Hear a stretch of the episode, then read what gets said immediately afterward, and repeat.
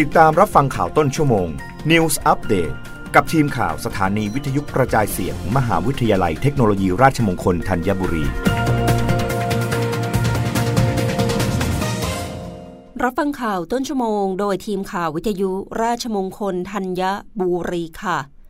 กปทชี้แจงกรณีตั๋วสายการบินช่วงวันหยุดยาวขายแพง เนื่องจากเป็นการจองในวันเดินทางและกลับหลังช่วงวันหยุดยาว ย้ำเป็นไปตามกลไกของตลาด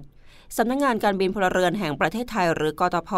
เปิดเผยถึงกรณีที่มีข่าวค่าโดยสารเส้นทางกรุงเทพมหานครเชียงใหม่ไปกลับ มีราคาแพงว่า ในการกำกับค่าโดยสารเส้นทางภายในประเทศ จะไปไปตามประกาศคณะกรรมการการบินพลเรือน เรื่อง หลักเกณฑ์และวิธีการคำนวณค่าโดยสาร และค่าระหว่างสำหรับอากาศยานขนส่ง ในเส้นทางบินภายในประเทศพุทธศักราช 2561 ซึ่งเป็นการกำกับดูแลค่าโดยสารที่เป็นตราขั้นสูงสุด โดยมีวัตถุประสงค์เพื่อไม่ให้ค่าโดยสารสูงจนเกินไป โดยเฉพาะในช่วงที่มีความต้องการเดินทางสูง อย่างไรก็ตามจากการติดตามและตรวจสอบค่าโดยสารสำหรับเส้นทางบินภายในประเทศที่ผ่านมา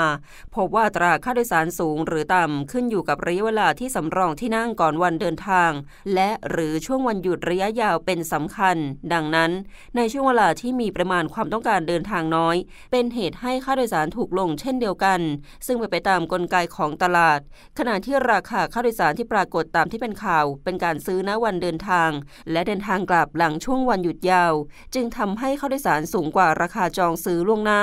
ทั้งนี้ กปทจะดำเนินการรวบรวมและตรวจสอบข้อมูลการจำหน่ายบัตรโดยสารของสายการบินต่างๆ ในช่วงเวลาดังกล่าวอย่างเร่งด่วนต่อไป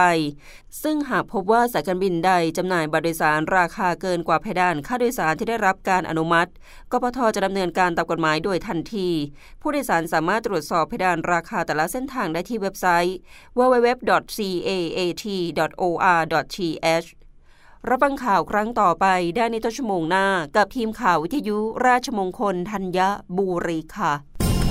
รับฟังข่าวต้นชั่วโมง News อัปเดตครั้งต่อไป กับทีมข่าวสถานีวิทยุกระจายเสียง มหาวิทยาลัยเทคโนโลยีราชมงคลธัญบุรี